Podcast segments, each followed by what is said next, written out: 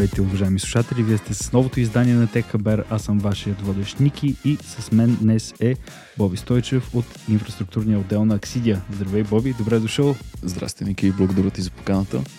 Много се радвам, че си тук с мен днес. Днес с Боби ще си поговорим на няколко интересни теми, включително как Netflix официално си изпълняват обещанието и започват да спират безразборната размяна на пароли и акаунти. Малко проблеми за HP принтерите по целия свят, доста изненадващо. Как най-после може би ще се сбогуваме с WinRAR. Мета имат проблеми в рая с а, страхотно солена глоба и нещо много интересно от света на дроновете, за което Боби ще ни разкаже малко повече. Ами освен да започваме с днешните новини, на първо място обещанието на Netflix да спре безразборната размяна на пароли акаунти вече е факт. Те започнаха с тестове на това нещо в Латинска Америка. Разбира се, на потребителите това не им хареса, но никой не ги пита потребителите, както по принцип. И вече официално това нещо се случва и на пазарът в Штатите, както и в някои държави по света. С две думи, ако ти имаш Netflix акаунт и го споделяш с приятел или познат, или родители, или каквото и да е, и те не живеят на същото място като теб, ти ще трябва вече да плащаш допълнително пари. В случая на щатите, мисля, че беше около 8 долара, или другият ти вариант е просто да махнеш хората, които не живеят на твой адрес което е доста интересно решение на Netflix и със сигурност ще има негативна обратна връзка. Определено. Но както вече стигнахме до извода, едва ли им пука до такава степен. Да, всъщност Netflix все още може да си го ползваш, даже когато си с чужд профил, mm-hmm. но за сметка на това ще трябва от сега нататък да си плащаш или съответно да живееш с самия човек. Точно да си така. на точно primary адреса, който вече е регистриран, дали било автоматично от тяхна страна или ръчно ще трябва да си на този адрес, за да можеш да го ползваш. Абсолютно. И тук това е интересно, че все пак може да си го ползваш, ако а, нали, говорим като основен а, профайл owner, може да си го ползваш дори когато пътуваш и не си вкъщи и на телефона, обаче трябва домашният адрес да е регистриран. Да. Всичко да е синхронизирано. Да. Единственото изискване е всъщност поне веднъж на месец да, да се кънекнеш към primary адреса. Да. За да може да продължи да, да си го ползваш и съответно Netflix да знае, че наистина ти си на този адрес. Да. Тук, на мен Боби лично, ми мирише на VPN. и, това, и това звучи като реклама, но не е, обещаваме. Това не е реклама на VPN, обаче ми звучи като да, да скочи малко ползването на VPN услугите, защото ако трябва да съм съвсем честен, тези 8 долара някои хора биха предпочели да ги дадат за VPN и да не се промени нищо, да. вместо да ги дават на Netflix. Един VPN и може да продължиш да си, да си ползваш Netflix, а сега, сега вече зависи от самия Netflix дали нещо ще направят по този проблем. Със сигурност ще го адресират. Mm-hmm. Вече се показва в самия интернет, че наистина има такива участници, които искат така mm-hmm. да, да ползват Netflix, но Netflix си знае как ще го направи. Абсолютно. И даже хубаво, например, като една услуга, която ние нямаме налична тук в България, те вече са решили този проблем, когато се опиташ да влезеш в хубаво платформата през VPN, те ти казват не, не, не, ние знаем, че ти ползваш VPN и това няма как да стане. Интересното тук е, че това обявление на Netflix идва в много конкретен момент и това е в същия момент, в който HBO Max се превръща само в Max, а, което обединява HBO и Discovery Plus контента под един покрив и на практика удвоява нещата, които можеш да гледаш в тази платформа. Като също така на 27 юни Paramount Plus ще добави Showtime към сервисите си и в същото време Disney пък обявяват, че ще съберат Disney Plus и Hulu, които споменах преди малко, в едно приложение. Така че много-много рукади в света на стриминга, да видим какво ще стане. Любимия бранд на всички HP има проблеми. Скоро не сме чували това в едно изречение. HP проблеми. Наистина. И това не го казвам с сарказъм, защото HP по принцип са еталон за сигурност и доверие. Много хора ползват HP продукти. И изключително много хора ползват HP принтери. Но, изненада, изненада, повечето от тези хора, които използват HP принтери, дори някои от тях по-скоро, ако трябва да съм честен, се събуждат с много интересен проблем. Представи следната ситуация. Пускаш си принтера да си работиш на него, конкретно OfficeJet Pro 9020E или OfficeJet 8010E и ти излиза един син екран на смъртта. Познатия син екран на смъртта за други устройства, в повечето случаи той е познат за компютри и конзоли, но не се досещаш за принтер, като ти кажат син екран на смъртта. Излиза магическия код, от който всички се страхуват, който в случая на HP е 83C0000B и общо взето твоят хубав принтер на HP се превръща в тухла. Добре, всъщност тази година по-рано HP обяви, че от сега нататък няма да могат да се ползват third party тонери и няма да бъдат compatible с, с самите принтери, което е вау. Ами да, явно всяка една компания е решила да прави профит вече. да. А, интересното тук е, че това е също едно такова главоболие за, за потребителите, защото не всеки може да си позволи оригиналните тонери на HP най-малкото. А, и всъщност много, много интересно изявление, сега това прочетох, от HP е излязло, даже по-конкретно от менеджерът по комуникации на HP Никол Сидо, който казва с две думи, общо ако някой има проблем да се свърже с Customer Support, което добре, това няма да ми включи принтера. и интересното е, че всъщност голям брой принтери, аз казах само два модела малко по-рано, като започнахме с новината, обаче реално проблеми имат принтери от сорта на OfficeJet 9020E, OfficeJet Pro 9022, Pro 9025E, Абе, общо взето един списък виждам от тук, който всеки един от тези принтери има проблеми в момента и това не ми звучи като нещо сериозно да кажат просто се свържете с Customer Support, защото хората явно имат проблеми. Да, реално и хората, които са се вече свързали с Customer Support, единственото решение, което са им предоставили, е било да пробваш да ресетнеш самия принтер. Което... Пробвал ли си да го изключиш и да го включиш отново? Да, всъщност, да. Класиката. Което така или иначе не работи. Всъщност аз се пошегувах малко по-рано, че HP са еталон за сигурност и доверие, но това не са им първите проблеми. Това, което споменахме с тонерите, малко по-рано всъщност им докара страхотен проблем под формата на дело, което трябваше да сетълнат за милиони и половина долара. Така че имат си проблеми. Надяваме се да се оправи това нещо, защото HP принтерите наистина са доста използвани по целия свят и това може да им докара много-много главоболие. О, да, определено. Реално, ако принтерът ти все още не е получил самия апдейт на фърмуера, съответно може да го изключиш от интернет и реално той никога да не го получи, докато не излезе новия фичър, новия, новия апдейт да. на фърмуера. Така че това е, може би, единия от вариантите за workaround, докато не излезе наяве самия проблем и докато не се разреши. Ами, уважаеми слушатели, това е първият последния път, в който ще го кажа, но не си апдейтвайте техниката в този случай, защото ще защото аз съм върл поддръжник на това човек да си апдейтва техниката и да си апдейтва устройствата. Обаче в този случай по-скоро не си апдейтвайте принтера към този момент и задържате за малко. Да, по-добре не дайте за момента. И да дойдем на може би една от най-вълнуващите новини за днес. И това е, че Windows 11 скоро ще поддържа RAR вътре в него си, без никакви допълнителни приложения, програми, които да ти кажат сигурен ли си, че не искаш да донейтнеш, само да използваш безплатния ни RAR софтуер години наред. Да, говоря за WinRAR, разбира се.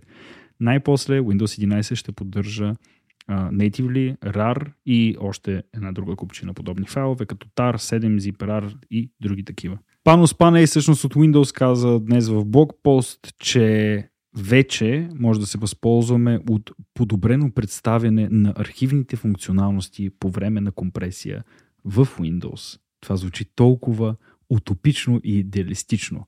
Та да видим, като дойде нови апдейт, ще видим дали официално вече няма да кажем чао на любимият на всички WinRAR, който най-после ще спре да ни казва Сигурен че не искаш да донейтнеш малко. Не WinRAR, никой никога не е искал и повече няма и да иска. Боби, да ти кажа честно, аз имам чувство, че трябва да се прекръстим вече от Tech Хабер на Meta Хабер, TikTok Хабер или Twitter Хабер, защото това са трите главни теми, които засягаме във всеки един епизод на Tech Хабер и този няма разлика.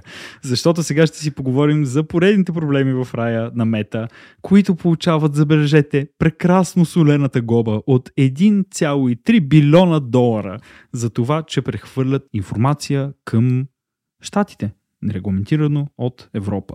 И Ирландия въобще не са щастливи от този факт. Всъщност тук проблема идва от това всичките тези GDPR, ограничения, които има вече в Европа от едно известно време, които не въжат в Штатите и този дисонанс между прехвърляне на информация от Европа в Штатите и как излиза информация, която в Европа е защитена по GDPR, в Штатите съответно не е и как това предава личната информация на потребители в Европа на щатски агенции и компании нерегламентирано. Включително даже, ако не се лъжа ти спомена, докато коментирахме новините NSA, които са голямата щатска агенция за наблюдение и surveillance. Реално самия проблем, с който мета се засече така по пътя, mm-hmm. всъщност идва от а, начина по който се прехвърлят данните от Европейския съюз към щатите и съответно 2016 година самата версия, първата версия на да. самия така наречен протокол, по който се прехвърля, тогава излиза наяве и 4 години до 2020 година хората си прехвърлят данните без проблем. Но 2020 година вече започват съмнения, че всъщност този протокол и този процес, по който се прехвърлят самите данни, всъщност може би не е най-удачният, по който може да се прави.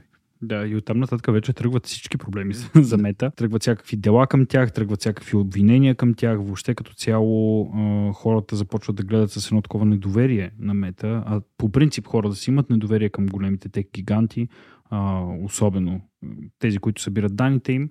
И всъщност интересното е, че Последно, ако не се лъжа, DPC, така наречения регулатор на Ирландия за комисия на защита на данните, казват, че към момента легално Штатите никой не е обявил рисковете на фундаменталните права на и свободи на ползвателите на Фейсбук в Европа и всъщност това нарушава GDPR конвенцията. И всъщност интересното тук е, че глобата, която, пак казвам, е 1,3 билиона долара, надхвърля тази, която беше наложена на Amazon по, за абсолютно същите причини, която беше на стоеност 746 милиона евро, забележете. Интересното е, че в момента за мета самия пренос наредено е да, да, да се спре самия пренос на да, данни да. от гледна точка на Facebook. Но от гледна точка на Instagram и, и на WhatsApp. И на WhatsApp. Никой нищо не им казва, които всъщност също са част от метавселената, така да го наречем, и там никой не ги ограничава. Та ще видим какво ще стане. Това е много, много интересен казус, който към момента е с отворен край. Уважаеми слушатели, дойде време и за нещо ново и много интересно, защото от този тек хабер на там вече ще имаме и така наречената новина на госта. Та в днешното издание новината на госта Боби Били ни представил каква е тя. Разбира се, днешната новина е в художеството и как на места на новите технологии създават едни уникални кадри. И самата новина идва всъщност от DJI с техния нов продукт DJI Mavic Pro. Да, новият Mavic Pro 3, който е... Стояхме с теб днес и разглеждахме всичките му неща, които са вкарани в него и всичката технология и точехме лиги тук по него.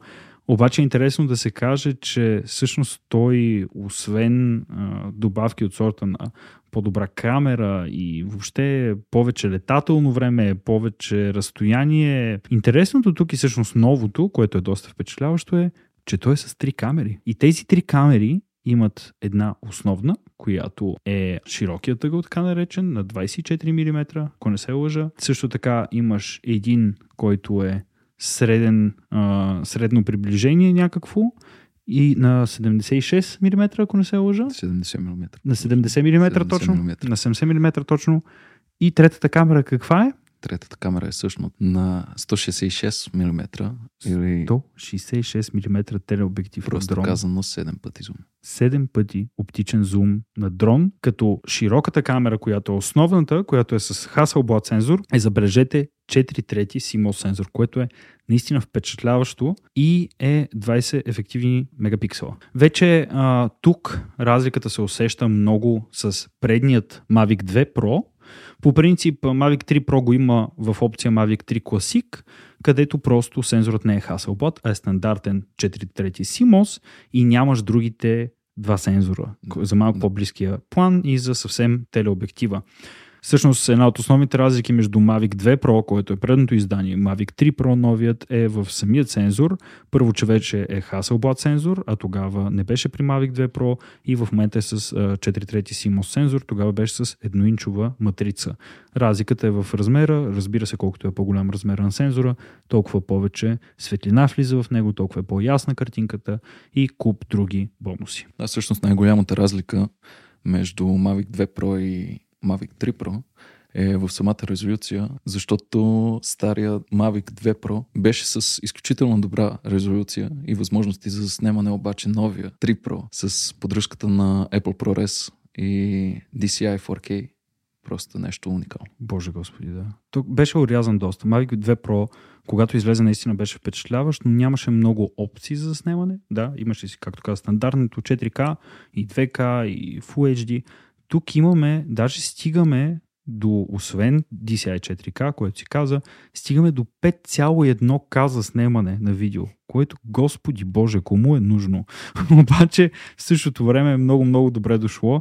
И освен това, имаме и много повече опции за slow motion, имаме 120 кадра в секунда при DCI 4K, което забележете, имаме 120 кадра в секунда, пак ще го кажа, при 4К. При пълно 4К имаме 120 кадра в секунда, което е наистина, наистина впечатляващо. Всъщност и очакваното е всичките тези профили и всичките тези възможности да се намират само на главната камера, да. но не и на тези, които са телефото, да ги наречем. Да. Тези, да. които зумват толкова хубаво и толкова хубави кадри дават, но пак те не поддържат всичките тези профили. Точно така, да. Въпреки това, дори сме да отбележим, поддържат Apple ProRes и те. Да. Apple ProRes 422, LT, HQ, всичките му версии, но просто няма толкова голямо разнообразие в видеоформатите от към резолюция. Да, реално самата разлика в, в самия дрон от предния, mm-hmm. не съм сигурен дали беше от, да. от миналата година, mm-hmm. е всъщност и максималния полет на самия дрон, който mm-hmm. за сегашния Mavic 3 Pro да. е 43 минути. Вау! 43 минути предни, ако не се лъжа, беше нещо от сорта на 28 минути или да. нещо такова, нещо такова мал, малко под половин час. Тук имаме 43 минути, като разбира се, а, нали, 43 минути, знаете, че това е в някакъв а, супер оптимални условия. А, също така държа отбележа, че DJI Mavic 3 Classic версията лети 46 минути, малко повече, но за сметка на това, това е очаквано, защото има по-малко камери, по-малко опции на него и тем подобни. Боби, искам много да ти благодаря, че ми гостува днес. За мен беше абсолютно удоволствие. Надявам се да се съгласиш отново някой ден да дойдеш на гостите в Техабер. Уважаеми слушатели, разбира се, не забравяйте да коментирате с вашата любима новина и да споделите своето мнение. И също така бъдете и следващия път с Техабер, за да си имате хабер. Чао от нас. Чао.